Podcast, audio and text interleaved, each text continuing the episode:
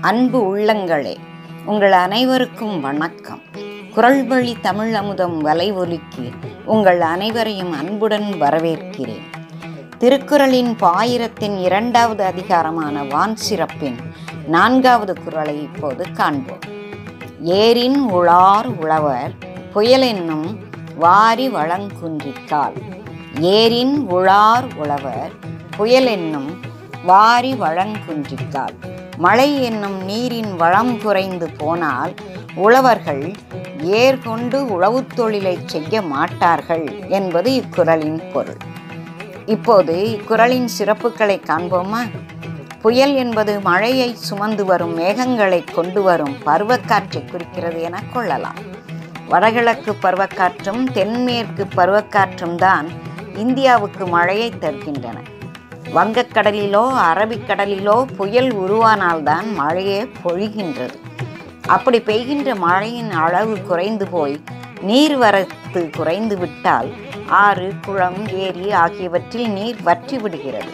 ஆகவே மழையை வாரி என்று குறிப்பிடுகிறார் வள்ளுவர். வாரி எனில் வருவாய் என்ற பொருள் கொள்கின்றனர். எவ்வளவு அருமையான சொல்லாடல். மழை நீர் எனும் வருவாய் குறைந்தால் மழை வளம் குறைந்து விட்டால் நாட்டின் வருமானம் குறைந்துவிடும்.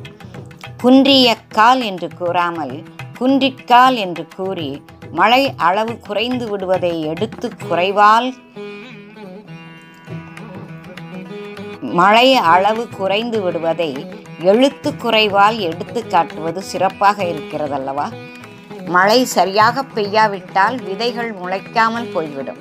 கோடை காலத்தில் உழவர்கள் வயலை சும்மா போட்டுவிட மாட்டார்கள். மழை வரும் என்ற நம்பிக்கையில் உழுது போட்டு வைப்பார்கள். மழை தொடர்ந்து குறைந்து கொண்டே வந்தால் மண் பாலம் பாலமாக வெடித்துவிடும் உழுதல் கடினமான செயலாகிவிடும். உற்சாகமாக உழுதல் நடைபெறாது. கலப்பை நிலத்தை கீறுவதற்கு கஷ்டப்படும். வெயிலும் வாட்டும். மாடுகளும் மனிதர்களும் களைத்து போய்விடுவார்கள். மழை சிறிதேனும் பெய்து மண் குளிர்ந்தால்தான் மனிதர்கள் உழவை மேற்கொள்ளுவர். கோடை மழை அடித்து பெய்ய வேண்டும். இல்லையா? காலத்தில் பெய்யும் மழை வெள்ளத்தை கொண்டு வர வேண்டும். ஆறு கண்மாய் ஏரி குளங்களில் நீர் நிறைந்திருக்க வேண்டும். ஆடிப்பட்டம் தேடி விதை என்பது நம்மிடையே வழங்குகின்ற ஒரு பழமொழி. ஆடி மாதத்தில் பெய்யும் தென்மேற்கு பருவக்காற்றால் வந்த மழை மேகங்கள் தமிழ்நாட்டில் மழையை நேரடியாக தராமல் போனாலும் மேற்கு தொடர்ச்சி மலையில் பெய்கின்ற மழையால் அங்கு உற்பத்தியாகும் ஆறுகளில் நீர்வரத்து மிகும்.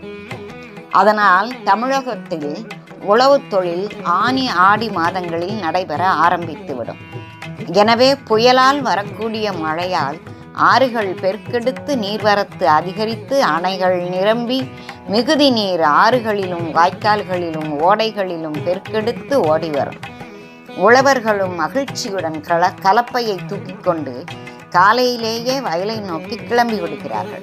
மழை பொய்த்து நீர்வரத்து குறைந்து போனால் உழவு தொழில் நடைபெறாது. மழை நீர் வரத்தை வாரி என்னும் சொல்லால் குறிக்கிறார் வள்ளுவர். அது வருவாய் என்னும் பொருளில் வருகிறது. மழை நீரே மற்ற வருவாய்க்கெல்லாம் ஆதாரம் என்பதால் நீரை வருவாய் என்கிறார் வள்ளுவர். ஆகவே மழை இல்லையெனில் நீர் இல்லை நீர் இல்லையெனில் உழவு இல்லை உழவு இல்லையெனில் உணவுப் பொருட்களின் விளைச்சல் இல்லை. ஆகவே வருமானம் பாதிக்கப்படுகிறது நாட்டின் பொருளாதாரம் பாதிக்கப்படுகிறது. ஆகவே மழையே நாட்டின் வளம் என கூறுகிறார் வள்ளுவர். இதுகாரும் திருக்குறளின் பதினான்காம் குரலை கண்டோம்.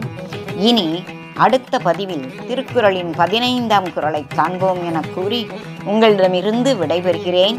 நன்றி வணக்கம்.